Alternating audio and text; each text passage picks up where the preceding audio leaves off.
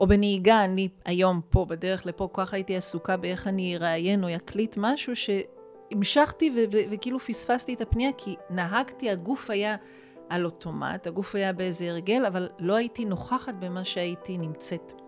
בעצם הנוכחות, אנחנו, כשאנחנו מרגישים אותה, אנחנו גם פחות עייפים, וגם אנחנו לא מפספסים שום דבר, היא פשוט נמצאת כל הזמן.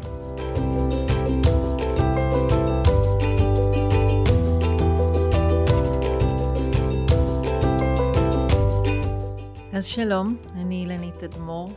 הסדרה של הפרקים הבאים הולכת לעסוק במושגים מתוך uh, עולם האימפרוביזציה בתנועה, בעצם מתוך התרגול שלנו בסטודיו שעובד בחיבור בין גוף ותודעה.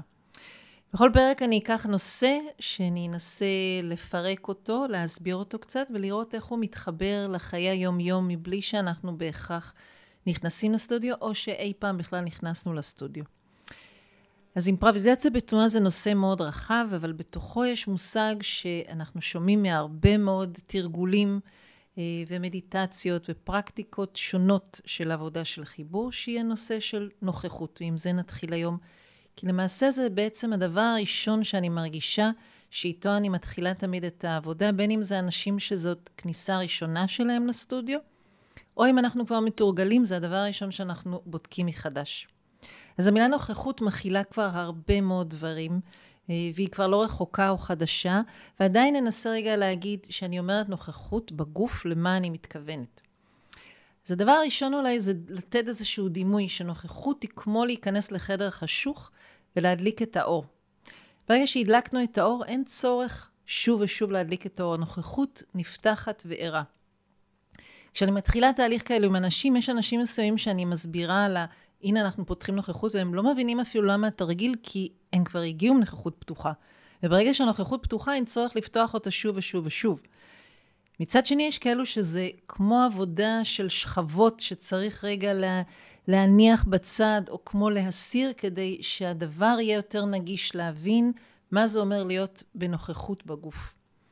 כשאנחנו, אם ניקח את הדימוי הזה של האור, שהדלקנו את האור ושיש כבר נוכחות, אז יש לו עוצמות שונות. יש עוצמה שהיא של אור מאוד חזק ובוהק, שיכול להעיר מאוד רחוק, אבל הוא יכול גם לסנוור ולשרוף, אז, אז, אז יש לעוצמה הזאת שני כיוונים, ויש נוכחות שזה כמו אור עדין, עמום יותר, שהוא מתאים גם למצבים מסוימים. ואני אתן רגע דוגמה מהיום-יום לאופנים שונים שאנחנו כולנו מגדילים או מקטינים נוכחות.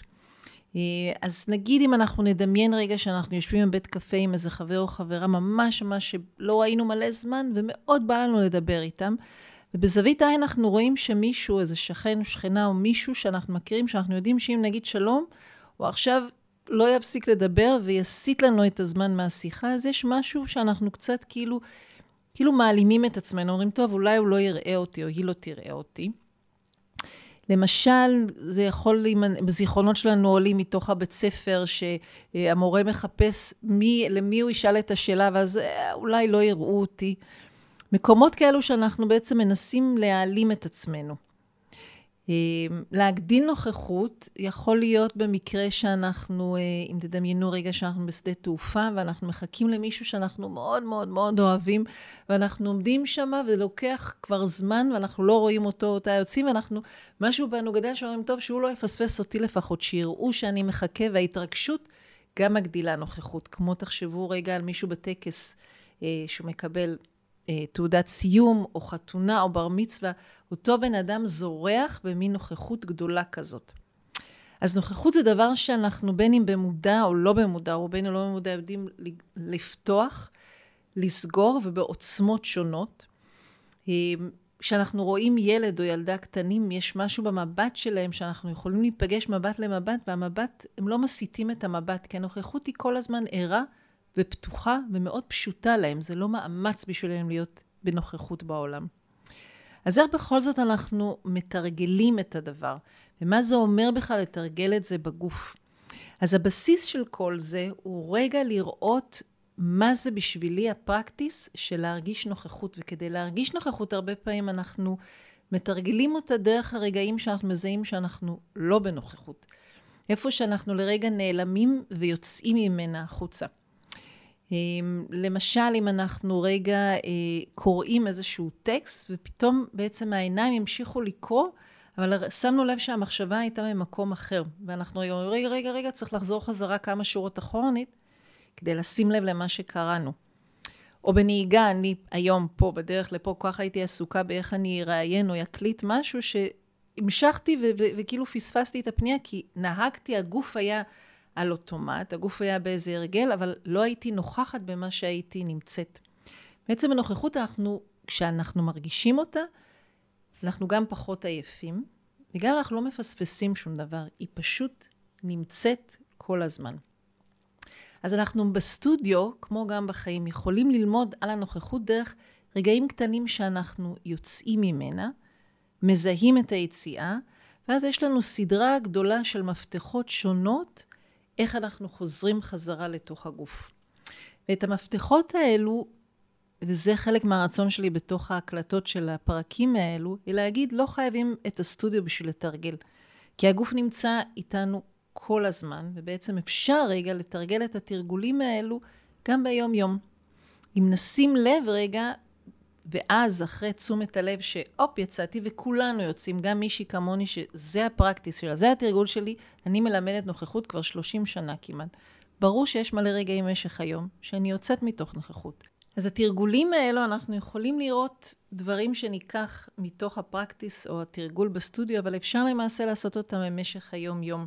לזהות רגע איך אני כרגע, יצאתי מהנוכחות שלי, אני בתוך הנוכחות שלי, ואז מבלי לתת הרבה מדי שיפוט או לכעוס, כי אז נבזבז מלא אנרגיה, לראות באיזה אופן חוזרים חזרה לתוך הגוף, לתוך הנוכחות שבגוף. אז אני אשתף חלק מהדברים, חלקם מוכרים לכולנו והם רק איזה סוג של תזכורת. אה, ואם אתם מכירים, אז אולי לראות איך אתם נזכרים בהם באמת לאורך היום, באיזה אופן הם חוזרים להיות התרגול שלנו. וגם אולי לחשוב על איזה עוד אופנים אנחנו חוזרים להיות בנוכחות בגוף. אז אחד הדברים הראשונים שאנחנו עושים הוא רגע לראות מה קורה עם המבט שלנו. הרבה פעמים לרגע לעצום עיניים, מאפשר לי איזושהי כניסה עמוקה יותר לגוף, ומתוך הקשב הזה, משהו בנוכחות מתחבר לי יותר. אז למשל, עצימת עיניים, או להפך, לפתוח עיניים ולהגיד לעצמי, ממש אני אומרת לעצמי בלב, מה אני כרגע רואה. אז המבט כמפתח ראשון, האם אני עוצמת עיניים כדי להתחבר או פותחת. זמן, לשנות משהו במקצב. זמן הוא מפתח נפלא לתוך התעוררות מחודשת. גם אם כשאנחנו בתוך הסטודיו ואנחנו נעים, ויש כבר הרבה אה, אה, פרקטיקה ו, ו, ואנשים מנוסים, הרבה פעמים אני אומרת, שימו לב מתי אתם נרדמים, גם לתוך תנועה אפשר להירדם ולהיות בפחות ערנות ונוכחות. והמפתח הראשון הוא לראות איך משחקים עם הזמן. תעשו ניסוי כזה קטן של לקחת איזושהי פעולה, כמו לשתות את המים, ו... או את הקפה או את המיץ, וואטאבר, ולראות רגע שאנחנו או מאיטים את הקצב או עושים אותה מהר מאוד. שינוי של קצב. אז רגע לקום ולנוע קצת יותר מהר, או להפך, עצירה. אמרנו מבט, אמרנו זמן, ואמרנו רגע להכניס תנועה. הרבה מתוך התרגול בסטודיו הוא להרגיש את משקל הגוף. עכשיו, משקל הגוף הוא בכלל נשמע כמו משהו שעושים מדי פעם, אולי שהיינו קטנים אצל האחות, שוקלים את הגוף. מה זה בעצם להרגיש משקל הגוף? אז הכוונה היא לאו דווקא משקל כמה אני שוקלת היום, אלא נוכחות היא הרבה קשורה ליכולת שלי להרגיש את התלת-ממדיות, זאת אומרת להרגיש את הגב, להרגיש את האגן אם אני יושבת, להרגיש את כפות הרגליים, להרגיש את הקשר שלי אל כוח המשיכה. אז זה קצת מופשט, גם כשאנחנו מתרגלים בסטודיו זה קצת מופשט, זה אחד הדברים הכי מורכבים ללמד משקל ולהרגיש אותו, אבל אם קצת נעביר משקל מרגל לרגל, או אם אני יושבת וקצת מעבירה משקל מצד אחד של האגן אל צד שני, אז משהו במשקל מתעורר ואני מקשיבה לזה קצת יותר. אז זה שלושה דברים פשוטים. אם רגע ניזכר בזמן שהנוכחות שלנו מאוד ערה, היא הרבה פעמים כשאנחנו טסים לחו"ל או למקום חדש שאנחנו לא מכירים, משהו בחושים מאוד נפתח ומתעורר לטעמים, לריחות, למראות שונים, למנהגים שונים שקורים סביבנו. אז זה דרך אחת שאנחנו יוצרים איזשהו שינוי מתוך השגרה למשהו אחר, מיד הנוכחות שלנו מתעוררת. זה כמו אם נחזור לדוגמת הנהיגה שנהגתי, ואני יכולה להיעלם לתוך מחשבות, לשמוע פודקאסט, לעשות whatever, אבל אם פתאום יורד גשם ויש תנועה מאוד מאוד אה, אה, אה, עמוסה, ואני גם לא רואה מספיק טוב, נגיד זו גם חשיכה, אז אני, אני אדליק את הנוכחות שלי יותר כדי להיות בתשומת לב שהנהיגה תעבור בשלום. אז ברגעים מאתגרים, גם הנוכחות שלנו. פתאום יש מצב מאתגר, איזשהו סטרס שעולה, או איזשהו מבחוץ או מבפנים, משפחתי או ציבורי או כללי. עוד פעם, אנחנו מאוד ערניים, שומעים כל דבר. בארץ אנחנו רגילים שיש תקופות שאם פתאום חס וחלילה יש איזו התקפה, כל, כל איזה אזעקה של מכונית מיד מקפיצה את כולנו. אבל אני רוצה לדבר רגע על הרגעים שהם לא הקיצוניים האלו, לא שעות משבר, שהנוכחות מאוד מאוד ערה, ולא גם הזמנים שאנחנו יוצאים לחופשה, כי אז זה ברור שמשהו מתעורר. אז בתוך הזמן הקבוע, דווקא כשאנחנו קמים בבוקר ונוסעים את אותו מסלול, או הולכים את אותו מסלול אל העבודה או אל המקום שאנחנו אמורים ללכת, איך אנחנו יכולים להיות ערניים גם שם?